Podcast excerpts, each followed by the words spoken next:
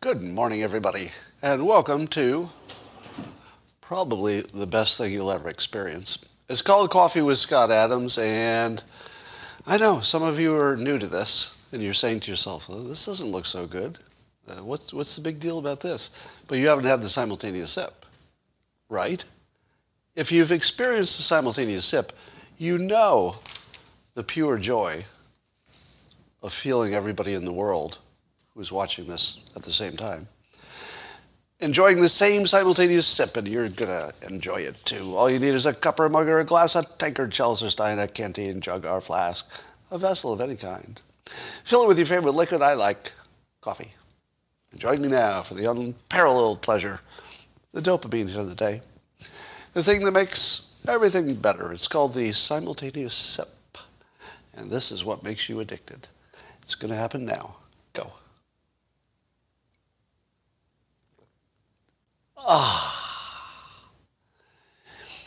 John says it's his first day of sipping, but he's been listening for months. Oh, there are others like you, aren't there? There are other people watching who are thinking to themselves, I'm not going to do the sip. Okay, I'll watch the content, but I'm not going to do the simultaneous sip.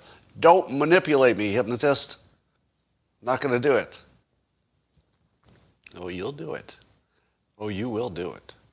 You just don't know it yet because you'll want to. I don't have to talk you into it. You're going to want it. You're going to want it.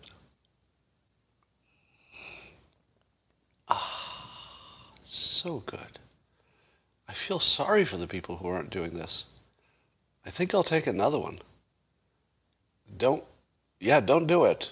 Don't be manipulated into it, no matter how good it is. No matter how much you would enjoy it, do not let me manipulate you into taking a sip of a delicious beverage just because I want you to. That's no reason. Mmm, mmm, mmm. Ah, ah, my God. This goes down just as good as it goes past the taste buds. But don't do this. You do you. Enjoy it. You know, everybody's different. Mm, one more. Mm. Ah. Wow. Yeah, but you do you. All right, let's get to the news. Rasmussen tells us just what I expected. Do you know what kind of polls I like? The kind of polls I like are the ones that agree with me. Those are the good ones. The ones that don't agree with me, I call those bogus. But the ones that agree with me, pretty, pretty accurate. Well, Rasmussen has a poll that says uh, if Trump ran against Biden today, do you know how he'd do? Well, according to registered likely voters, 51% would vote for Trump and only 41% would vote for Biden.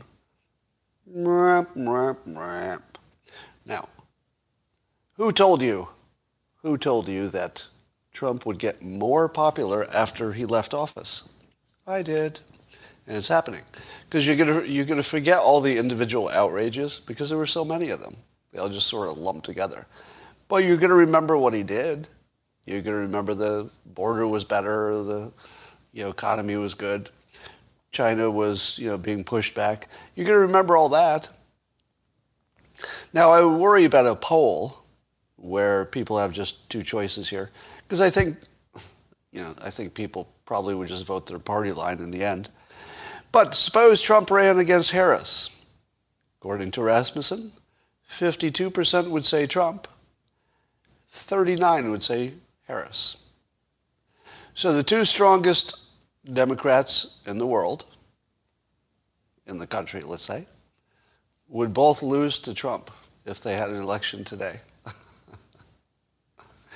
So, um, I would say my, my prediction that Trump would grow in popularity once out of office is kind of looking good. It's kind of looking good. I think there's another level after this. I think the level after this is where we've really forgotten, you know, all the all the acrimony and you know the mean tweets and stuff. I think that the distant historians are going to be the kindest to Trump because his, his accomplishments will last and his outrages will seem unimportant. All right. Glenn Greenwald continues to be one of the best follows on Twitter and one of the most interesting public characters, I would say. So if you're not following Glenn Greenwald, you're really missing a good show. I mean, his, his Twitter feed is like I would pay for it. you know, it's almost subscription quality compared to other other tweets. But uh, he says today that uh, in a tweet, huge numbers of corporate media outlets spent weeks peddling an outright uh, lie from the CIA that the Biden emails were quote Russian disinformation. Do you remember that? Do you remember when uh, all the talking heads were saying, "Oh, those those emails, that's probably Russian disinformation." So Glenn says that was the CIA um, gaslighting the country. And, and as uh, Greenwald says, and now we'll ignore the fact that one of their own, a Politico reporter, just published a book definitively debunking their lies. so Politico, I don't know who it is, but some Politico reporter has a book, I guess. And Greenwald goes on, he says, these are the same people who spread the CIA lie that Russians put bounties on the heads of U.S. soldiers and Trump did nothing about it. Same people who spread the now debunked Trump uh, Alfa Bank lie. That was the idea that there was some kind of private server that Trump had that was connected to some bank, which somehow I didn't even. Uh, I didn't even see that story when it happened originally. Now, what do you think? Do you believe? Is it true or false? I want to, I want to see it in your comments. True or false? do you believe that the CIA planted all three of these stories? And he doesn't even mention Russia and collusion. uh, you know, the Trump collusion story. Doesn't even mention that one. Was that CIA? So in the comments, how many of you believe it? I'm seeing only yeses. I see one no on locals. I see a maybe. On, well, it looks like YouTube is uh, very much believing it, and uh, locals too, looking at both platforms, your comments. Yeah, you do believe it, don't you? So here you are in a country in which your most important um, industry to protect your freedom, which is the press, you believe doesn't exist. You okay with that? Are you okay with that? Yeah, you can throw in the FBI, I guess, as part of this. How are we okay with the fact that the CIA is making up stories and the corporate press is just printing them like it's real? Could that be a more dangerous situation? Have we already lost everything? But it's weird that because when you say the CIA did something, is it always the same people? is it is it the head of the CIA who makes these decisions, or is it just people associated with you know into people making up their own projects? You know, how does this happen? well, it feels real to me. To me, it feels real that the news is not real, and that the, at least the political parts, a lot of it, are just literally just made up by the C- our own CIA. Now, can I prove it? Nah. I don't have any proof. But you've seen, yeah, you've seen Clapper and Brennan uh, on TV lying, lying to the public. You've seen that. So I don't think you can trust these uh, entities whatsoever. Now, here's a question for you. the media, I would say the media has two major forms at this point. Um, one of the forms uh, is you know the regular legacy media, the Fox News and the CNNs and stuff. But the other part of the media is uh, people like me, pundits. If you believe that all of the major media legacy platforms have been, let's say, captured by the CIA, if you believe that's the case, what about the independent voices? What about the people that you follow on Twitter who have you know gigantic followings and seem to be independent voices? Has the CIA also captured them? What do you think? Has the CIA captured the independent political voices, the people with just social media followings? Yeah, I'm, yeah, you're a little worried now, aren't you? a little bit worried now? Now let me ask you this. Do you think I know the answer to that question definitively? So here's, here's your new question. I'll wait, I'll wait for you to be done answering this because there's a lag here. Do you think that I know the answer to the question of whether the CIA is also co-opting individual voices who are not part of legacy news? Because I would be one of those people, right? So if, if they had never contacted me, well, let me ask you this. Do you think any intelligence agencies have tried to co-opt me? In, in your comments, have any intelligence agencies, U.S. or other, tried to co-opt me on politics? Yeah, of course. yes. The answer is yes. have they succeeded? Have they succeeded in uh, co-opting me? I'm looking at your answers. You're saying no, no, no, no. Well, you're wrong. I hate to tell you. They've co-opted me. Now, when I say they've co-opted me, that doesn't mean that I'm, you know, saying anything that I wouldn't normally say. But one of the things that is the subtle way that people like me get influenced is by what stories we see and which ones are brought to our attention. So when I talk about the news, I talk about the things that have come to my attention. How, do, how does stuff come to my attention? What do you think is my process for deciding what stories to focus on? No, Scott did not just admit to being a sellout. Listen to the rest of the fucking story, right? I'm, I'm open to hearing your, uh, your opinions after you've heard it but maybe maybe wait till after, after you've heard it and then make your decision okay? All right. So here's how people like me decide what the news we're going to talk about is. Often people send me stuff. People you know you can see it yourself. You can watch it in real time. You see people tweet things at me and then i say oh that's interesting and then i talk about it do you think that anybody is tweeting at me things they would like me to spend more time on who may or may not be associated with intelligence agencies. So that's the model. How many think that that's happening? That there are people associated with, maybe not on the payroll. I'm not talking people, I'm not talking actual spies. I'm talking people associated with. Because, you know, intelligence agencies don't work with just people they pay. They, they have an extended family of you know, connections that do things for them. So uh, I would say that I'm not necessarily aware of who works for who. Well, I, I can say that for sure. I am not necessarily aware of who works for who. I have some ideas. I have some ideas. If somebody sends me a story that seems to be pro-Israel, do I say to myself, oh, I wonder who this person is? And I wonder if they have any connections with, you know, Israel intelligence or, or the government. And I often assume they do. But if the story is one I like and it's been brought to my attention, yeah, I'll talk about it because it's something I like and it's in my wheelhouse and it's what I would have talked about anyway. And I know about it, so I talk about it. So it works the the way that somebody like me can be influenced is just by what stories I talk about.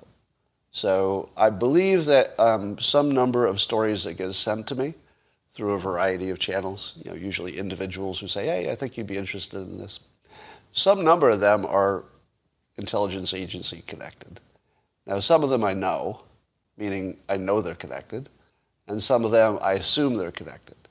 So I use that filter when I see stuff so, you know, there, there's no time when I don't say to myself, why did somebody give this to me, right? So at the very least, I'm aware of it, and I try to do what I can to, you know, monitor my own bias. But can I succeed at that? I don't think so. I don't think you can completely succeed at that. I'm not, I'm not talking about any one person.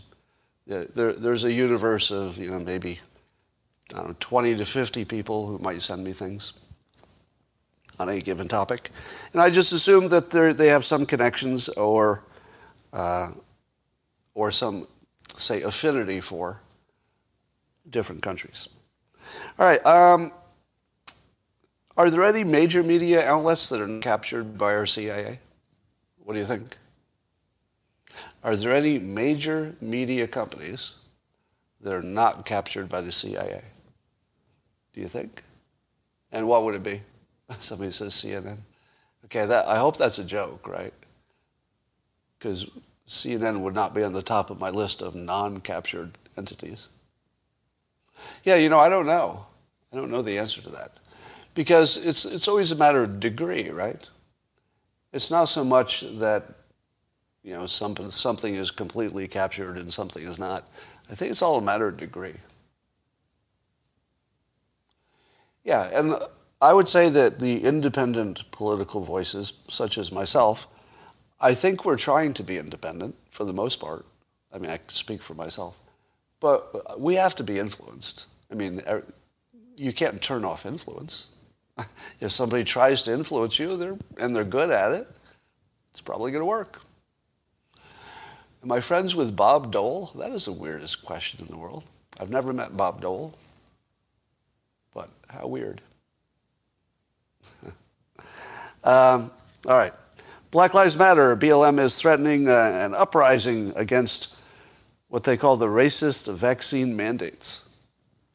Did you see that coming? the racist vaccine mandates. Because I guess since um, the black population has low vaccination rates, it would be bigger burden on them if vaccination mandates are required. BLM might actually go to the streets about that. But here's the, here's the weird thing.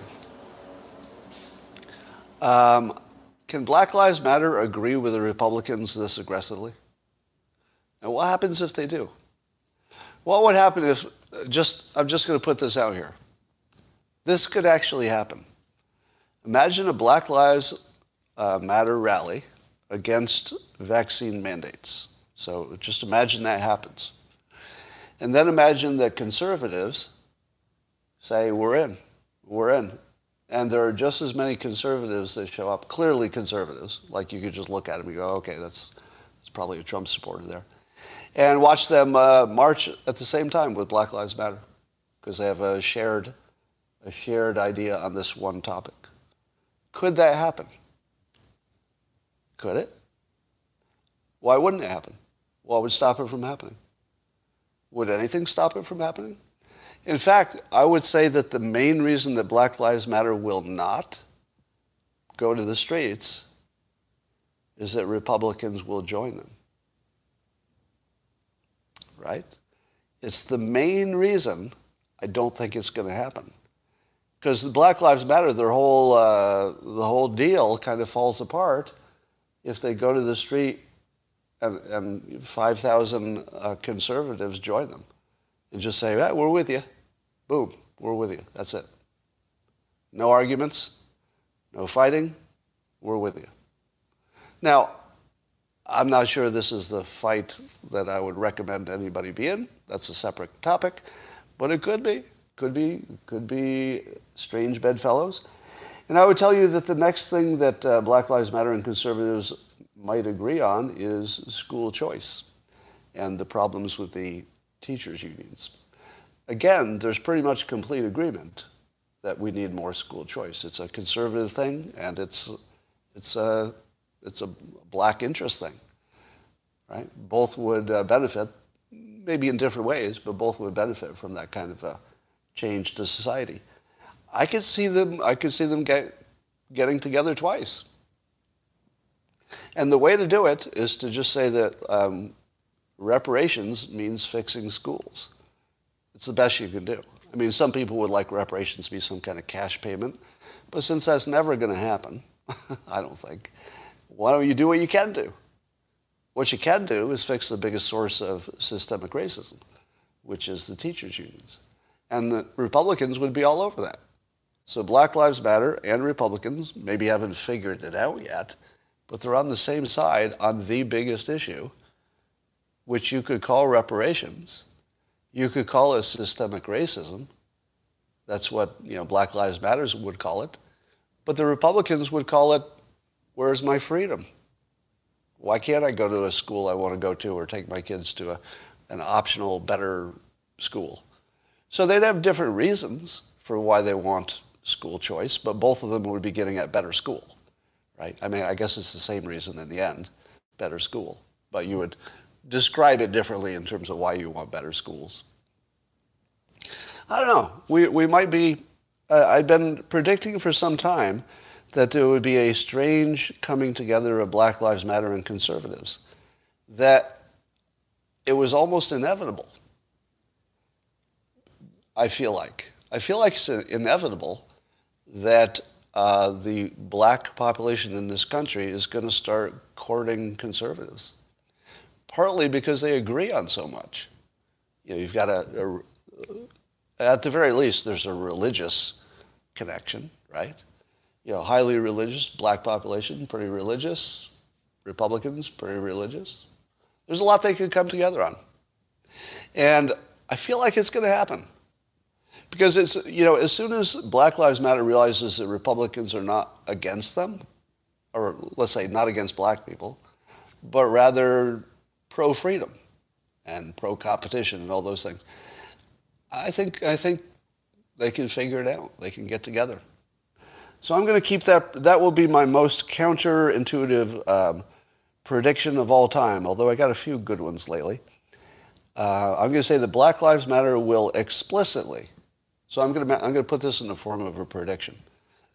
Black Lives Matter will explicitly join forces with Republicans on at least one topic maybe more, because if the first one works, you would do more. But, but there'll be at least one topic where they, I, I'll go even further. I'm going to make it physical. Here's my prediction. Black Lives Matter and conservatives will march together in the street within two years. That's my prediction. Within two years, Republicans and Black Lives Matter will march, march together on some topic. Within two years. All right.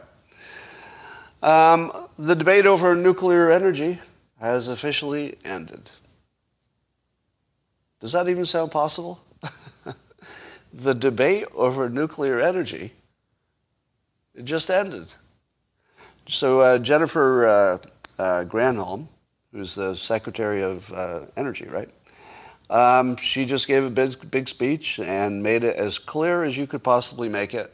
Climate change is an emergency. This is her framing. And uh, you can't handle it without nuclear. And that nuclear energy is now safer. And that new technologies are, are safe compared to other things. And, and you don't need fusion for this. Fusion would be great, but it's not necessary in, in this model. Now, here's the weird part of the story. I don't know if you remember how much I was trying to get the Trump administration to say as strongly as uh, Jennifer Granholm did that nuclear power has to be in the future. It has to be a big part of the future. And uh, the, the, the Trump administration was always pro nuclear, and they did a lot of pro nuclear things in terms of setting up um, test sites for nuclear technologies, et cetera. So they acted right the uh, Trump administration, but they didn't really make a big deal about it. Trump himself hardly ever mentioned it, and certainly never made a big point of it. It was usually just you know, sort of mentioned in a list. But imagine, if you will, that Trump had been pro-nuclear like a big deal. As, as much as he was um, build the wall, imagine if Trump had been nuclear, nuclear, nuclear, you got to build some nuclear. That would have made it impossible for Democrats to do it, wouldn't it? It would be like the wall. The Democrats can't accept a wall even though they want one because it was Trump's wall. Am I right? Don't you think there are a lot of Democrats who would kind of like to have a wall now? Not so much that they stop everybody from coming in, but then at least we have the option of you know regulating it the way we want to regulate it, not the way some entity wants to regulate it. So I feel as if we got to this uh, complete agreement, and I'm going to say complete agreement meaning that uh, Democrats and Republicans are both strongly pro-nuclear now, at least at the higher levels. So I'll call that the agreement. There's obviously citizens will take a while to catch up. But um, this is amazing. And I don't think it would have happened if Trump had been uh, way, way, way more pro nuclear. I think the only way this could happen is that Trump was kind of quiet about it. Right? Because it's not that it's not that polarized, and it could have been. Um, so here's my question to you: How did this happen? What happened? What happened in the last, say, five years that made nuclear energy go from a highly polarizing topic to complete agreement. What happened? What do you think happened? Um, I'm just looking at your yeah, Shellenberger, right? I think that's what happened. I think Michael Shellenberger um, is a big part of the story, but we'll never know how much. So let me, let me complete the pieces here. So many of you know that uh, Mark Schneider was a big advocate of uh, nuclear, worked in the industry, still works in the industry, I think. And, um, and he taught me everything I know, and I, I would talk continuously about nuclear being needing to be a bigger deal. Now, also Michael Shellenberger, who's written books on the topic and included you know, it's in books on the topic. And uh, he's testified to Congress twice, I think, at least twice. And if you haven't heard the, the Michael Shellenberger presentations on all of this green energy stuff and nuclear, you really have to.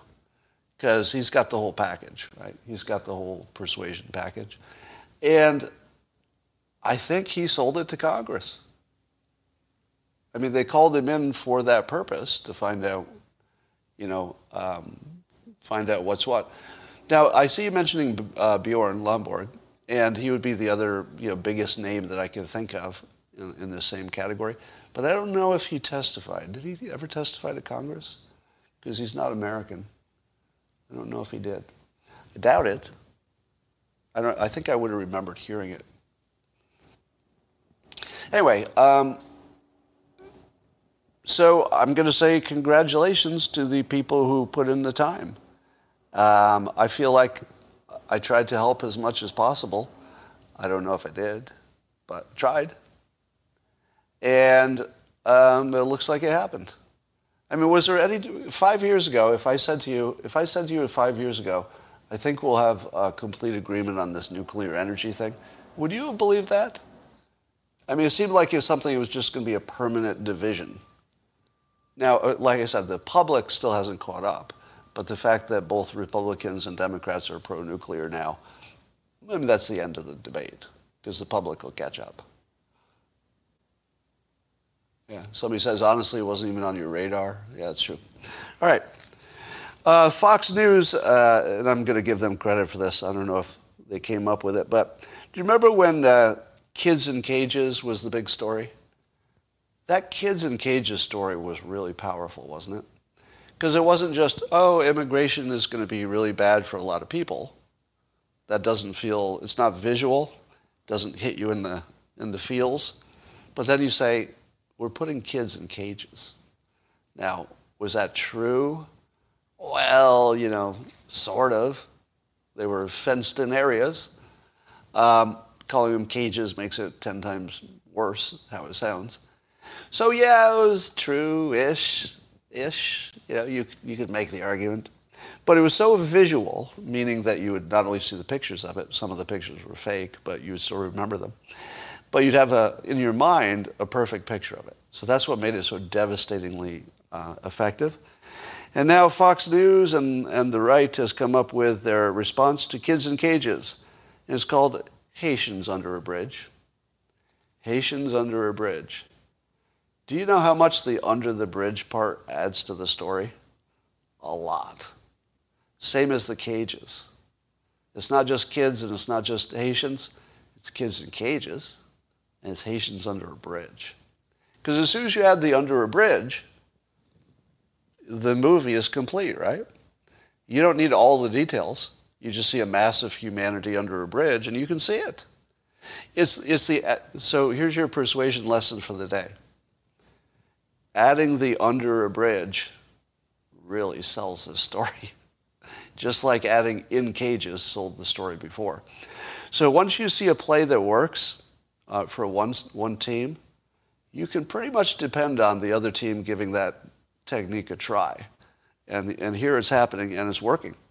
It looks like it's, you know, it captures our imagination in a very similar way. I mean, kids is obviously, uh, you know, the ultimate. If you could do something about a story where kids are being injured, that's your ultimate persuasion. But Haitians have something going for them too, don't they? What the Haitians have going for them is that they're black.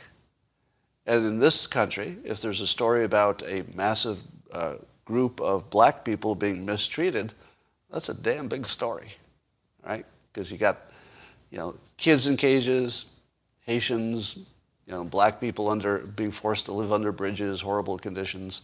It does add that extra spice to the story, and not in a good way, but it does. So anyway, good uh, good persuasion play from the right, whoever came up with that. Uh, I tweeted a story for you to debunk. There's some claim. I'm not. I won't even tell you who it is, but there, there's a tweet and a tweet thread claiming that India beat the Delta variant when they uh, introduced ivermectin. And there's, it comes complete with graphs that I don't believe, etc. So I asked my skeptics to debunk that. I think it'll be debunked by the time we're done here. I haven't checked the comments yet. But it looked really persuasive. If you had only seen the claim, you absolutely would be convinced if you'd never seen any pushback on it. It looks very convincing. There's a graph, and it shows the, the time that ivermectin was put into place, and then the graph falls, and then you compare it to the United States and you know, other countries, and we're just going up. But allegedly, I don't know if any of this is true, but allegedly India went up, and then ivermectin went way down. Did that really happen? Because it's, it's an outrageously specific claim. with stuff that can all be checked publicly. Now, I don't have the time to check it. That's why I was asking other people to look at it. But somebody says curry. I don't think so. Um, anyway, so I'll just put that out there that I don't think there's anything true to that story, but I'd love to be wrong. That would be fun.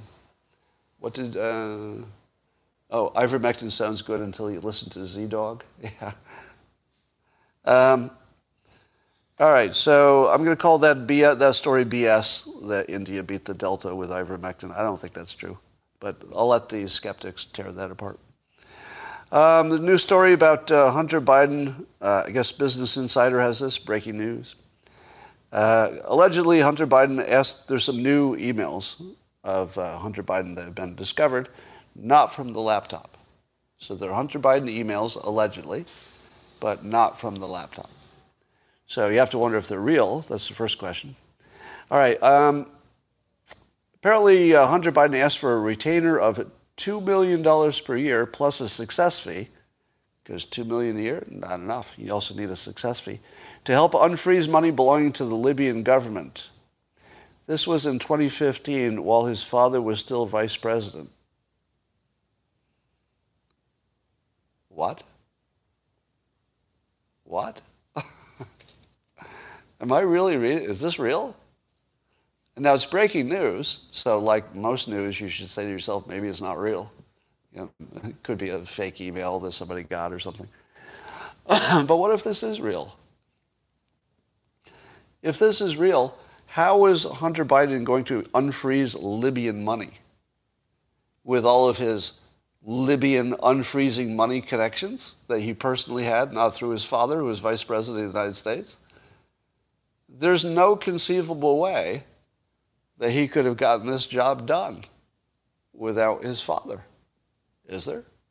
Or dealing with people who want to make his father happy, but it's the same thing. So here's what's going to happen. I feel like nothing. I feel like this story will come out. We will believe it is true. And nothing will happen. Right? Doesn't it feel like nothing's going to happen?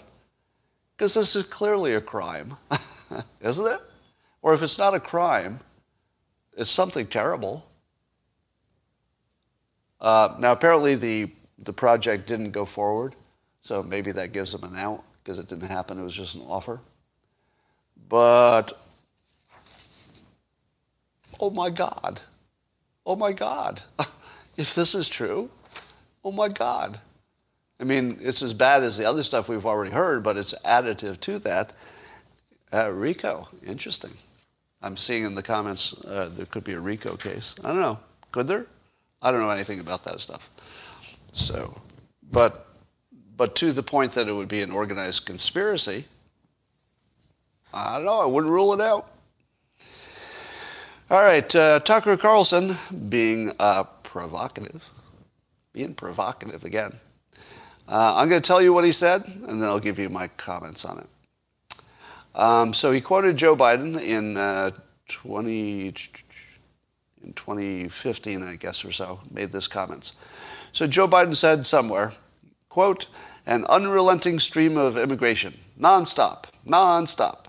Folks like me who are Caucasian, of European descent, for the first time in 2017, will be an absolute minority in the United States of America absolute minority. Fewer than 50% of the people in America from then on will be white European stock. That's not a bad thing. That's a source of our strength. All right, so the key words here are that Biden says that having uh, lots of immigration and making the United States not majority white European is, quote, not a bad thing, and, quote, a source of our strength. So to that, um, Tucker says. He goes, that's the reason. To reduce the political power of people, so this is Tucker's uh, commentary, that Biden has admitted to, that it's to reduce the political power of people whose ancestors uh, lived here and dramatically increase the proportion of Americans newly arrived from the third world. Uh, and then Tucker said that Biden went further and said that non white DNA is a source of our strength. Did that happen? Did Biden say that non white DNA is the source of our strength? Did you hear that in the quote? Right. So that's, that's Tucker's summary that Biden said that non white DNA is the source of our strength. Let me read his exact quote again. Biden said that uh, we'll be no longer a majority white European. And he said that's not a bad thing. That's the source of our strength. All right? So I'm seeing in the comments most people say, yeah, you said it right there. There's the quote. There's Tucker's interpretation. That interpretation is correct. Right? I'm seeing only yeses to that. Uh, it's right here.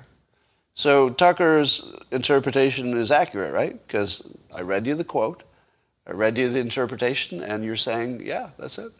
Oh, wait, now I'm seeing some no's. Where did all the no's come from all of a sudden? Did you think I was tricking you? now it's all no's I'm seeing in the comments. Nope. No, Biden did not say what Tucker says he says. Uh, my interpretation of what Biden said when he, when he said that's not a bad thing, that's a source of our strength. Who's us? Who's our? Who's our strength? The United States, right? So, can you say that um, moving from a majority white European stock to a more diverse mix, what would be the argument that that makes us stronger? Uh, so Tucker's interpretation seems to be that it brings in better DNA, that brown people have better DNA than the white people who are already there. I don't think that's what that's saying. I don't think that's what Biden's saying. To me, it looks like Biden is saying that what makes the United States great is that we're diverse. Now, do you think that diversity has ever helped the United States? Well, it certainly helped when we got those uh, German scientists after World War II. I don't know if you want to call that diverse, but I don't know how many other Nazis or Nazi you know, sympathizers or workers or anything. Well, I wouldn't call them sympathizers. But I don't know how many people from the Nazi re- regime we brought to the United States, but it helped, didn't it? There was a little diversity that helped. now, that's a weird example, I know. But um, do you buy the argument that diversity is an advantage? See, that's the argument. Tucker took it in a different direction with DNA. I don't think that was ever the intention. I think it was just diversity. diversity. Well, I'm, I'm going to give you the counter argument. I'm seeing lots of people saying no. Here's, here's the frame I'd put on it. What is it about the United States that made it work? Right? Well, a lot of things. We had lots of natural resources and stuff like that. We didn't have a World War II on our, on our shores. So there were lots of things that made the United States work, and some of it was luck. But I would argue that the biggest thing that makes it work is how people got here. Meaning that the people who said, uh, to heck with this country I'm in, I'm going to go make something happen somewhere else. Don't you think that that is a really selective group? Suppose you, suppose you started with the population of the world. And you said, all right, I'm just going to put all the people who have the, the following qualities in one country. And those will be the people who couldn't stand the country they were in because it wasn't free enough didn't give them enough options, and they were going to take a tremendous risk to get out of there and improve their life. Right? So that's the group that you filtered. People who will take a big risk, succeed, because they don't get to this country unless they succeed, succeed as something really, really hard, because the long-term advantage will be good. How many of those do you want in your country? How many people with that quality we're not talking about where they came from. Any culture. Doesn't matter the culture.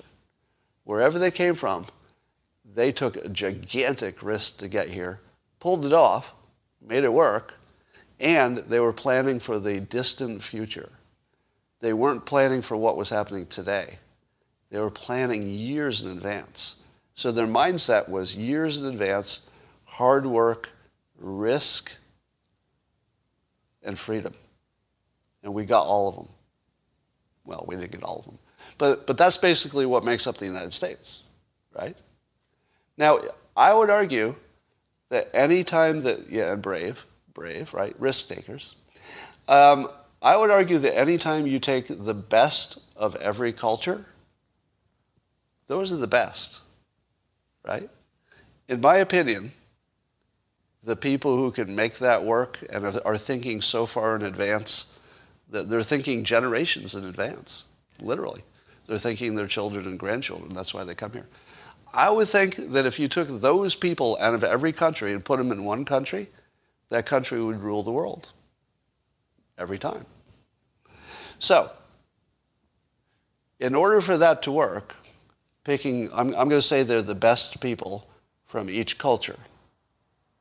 If you take the best people from each culture, the ones who have that quality about them, that doesn't make you stronger? Remember all the no's you had? And everybody said, no, no, no, there's no way diversity makes us stronger. But I just gave you an argument where, where we got the best of all the diverse cultures because they're the only ones who could get here. The ones who weren't the best couldn't get here. They, they, they were just going to take care of what was happening right in front of them. They were not long-term planners. They weren't willing to take a risk. They couldn't figure it out. Well, that's the argument. So they only want free stuff. Um, I, I, think, I think there's certainly a number of people who are not, you know, the cream of the crop. You know, that, I mean, we, we, everybody's different, so you're not going to get only the cream of the crop. But I think on average, you're bringing in the good people. And you also need people to do every other kind of job in society. Now, here's another, uh, another thing to think of. Can the United States survive if our birth rate falls? And what would happen to our natural birth rate if we didn't have massive immigration? I'm not in, fa- I'm not in favor of massive immigration. I'm just asking the question. What would happen to our birth rate if we didn't have massive immigration? It wouldn't sustain the country. It's a problem. We actually need young people economically. It's a requirement. Where were they going to come from? We weren't going to have them. I mean, I suppose we could have done some massive persuasion to get Americans, you know, who are already here to have more babies. I don't know that that would work. I feel as if the one and only way that you can uh, be economically viable is to bring in young people if you're not making young people. You have to bring them in. And bring in populations that have more, more babies. Now, am I arguing, therefore, that we should open the borders and just let everybody in? No, that's crazy. The way we're doing it now, crazy. It's all wrong. What I'm arguing, and I've always argued, is you need a totally secure border, and then you can decide based on economics, based on economics, how many to let in in any given um, any given year, and maybe what types of people to let in. So I think you have to control it, but you gotta you gotta let in a good number of people. I don't know what the right number is, but you almost have to take immigration, and you've got to treat it pretty seriously. Um, I can't argue what the absolute number should be, because um, I mean that would take a lot of research, and I'm not even sure you could ever know that. But I do know you need a lot of it. We may have twice as much as we need right now, but you need a lot of it. And if you don't have it, you're dead. Did I make my case? Uh, with just the argument I gave, that we're really, at least in, for the most part, we're trying to pick off the risk takers and the, and the higher quality people from each, every country that can get here. no. All right. So, uh, as per typical, very rarely do people change their minds. Nope, nope, nope. I'm saying lots of no's. What would be your argument? What would be your argument against the notion that we're filtering in the right kind of risk takers and the people who think ahead? That's not who's coming, rich guy. No, I'm, I'm completely aware that there are tons and tons of, you know, just workers coming in because they heard, they heard the crowd was moving north and they just got in the line. So clearly there are going to be tons of people who are not the cream of the crop. I'm not claiming that. What I am claiming is that we're getting enough of the cream of the crop, you know, the risk takers, that we come out ahead. That would be the argument. You come out ahead, even though you're bringing in a lot of common laborers who are, who are maybe just going to break even economically. You, you don't need that many superstars, right, to start a billion dollar company, et cetera. Um, yes, legal immigration, yes. If I didn't say that explicitly, I only favor legal immigration. So I certainly don't favor whatever's happening now. Um, diversity of appearance means nothing if people are thinking the same. Well, I'm saying that we don't want diversity in one way. There's one kind of diversity you don't want, which is you don't want people who don't want to be successful. You want the kind of diversity where it's all kinds of people, but they want to make the world a better place. Like that's the diversity you want. You don't want diversity of thought, because like some of them are terrorists. some of them don't want to work. Some of them just want you to take care of them. I don't want that diversity. That's the diversity of thought I don't want at all. I want I want people who have some, some shared notion of the United States and what success looks like, and they want it. That's who I want. Yeah, get more of those. Anyway, I don't think uh, Tucker's uh, interpretation of it was quite spot on, but very provocative, as he always is. Uh, different cultures have different thoughts. True enough. But I do think that the United States attracts people who have, um, on average, compatible notions with freedom and capitalism. Um, I never been an illegal immigrant that didn't want to get money to take back home. So, what's wrong with that? What is wrong with that? I mean, the, the money that they send back home is what keeps everybody home. if they weren't sending money back home, those people would be coming here too. So I'm not sure that's the negative you think it is. Um, just looking at some of your comments. Um, you're dreaming if you, th- let me just read this, so hard as they're going by. If you think that getting risk takers who are going to help grow our economy, we're seeing people because they're motivated by the takers. Um, all right, so the, the, point here would be that uh, the people coming here for free stuff are the, the dominant thing. Maybe. Um, but would it matter to my point? Let's say my point was that we're bringing the cream of the crop, but you say to me, Scott, Scott, Scott, you might be getting 10% like that, but 90% are just people coming here for free stuff. Do you think those immigrants don't want to work? How many of you think the immigrants came here for free stuff and, and didn't think they were going to work hard? I feel like zero. We're getting the people who want to work more than Americans want to work. now, when you say free stuff, I would just say that it's a better life. I think they want to give and get also. I don't think they want to get without working. I think they came here to work. Do you really not think they came here to work? And I think they came here to work under a system that would reward them better than the system they were in. What's wrong with that? That's, that's what we all do. we're all doing that. We're looking for the better system that treats us better for the same amount of work. Do you hate them for that? All right, so back to my point. Let's say we got 10% of the people I'm describing, like the go-getters, the risk takers, the entrepreneurs, the people planning ahead. And you get 90% of the people who just want to work hard and have a better life. Did you come out ahead or behind? That, that's my scenario. Did you come out ahead or behind? You only got 10% of the people who are awesome, like really think ahead entrepreneurs, going to make this country great.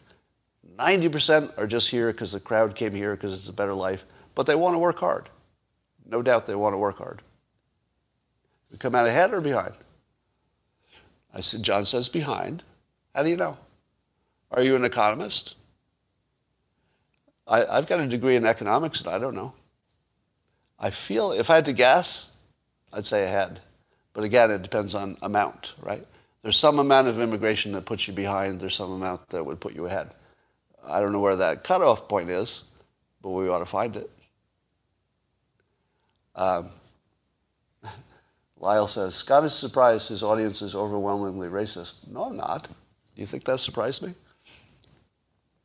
My, my view, uh, all people are racist. So I would expect all of my audiences to be racist all the time, no matter who I was talking to. It's just a complete illusion that they're non-racist. They're just people who think of it different ways. They communicate different. But the thing that makes everybody racist is that your brain is a pattern recognition device. You know, your lawnmower can only be a lawnmower. Your dishwasher can only be a dishwasher. Dishwasher can't mow the lawn. Lawnmower can't clean your dishes. Right? Your brain is just one thing. It's a pattern recognition machine. It can't be anything else. And the problem is that you're bad at pattern recognition. But it's all you got. and if you're bad at pattern recognition, as we all are, we're all fooled by the wrong patterns, then you end up thinking, well, those Elbonians, they always wear hats and, you know, and uh, eat bananas and fall on their faces because you saw three Elbonians like that. So of course you're a racist. You cannot be because your brain is just oriented that way. Now, you can use your higher level thinking to get past it. That would be awesome. But you're starting as a racist. so is my audience racist? Yeah, because they're humans. Yeah, of course they are. All right, that's all for now, and I'll see you.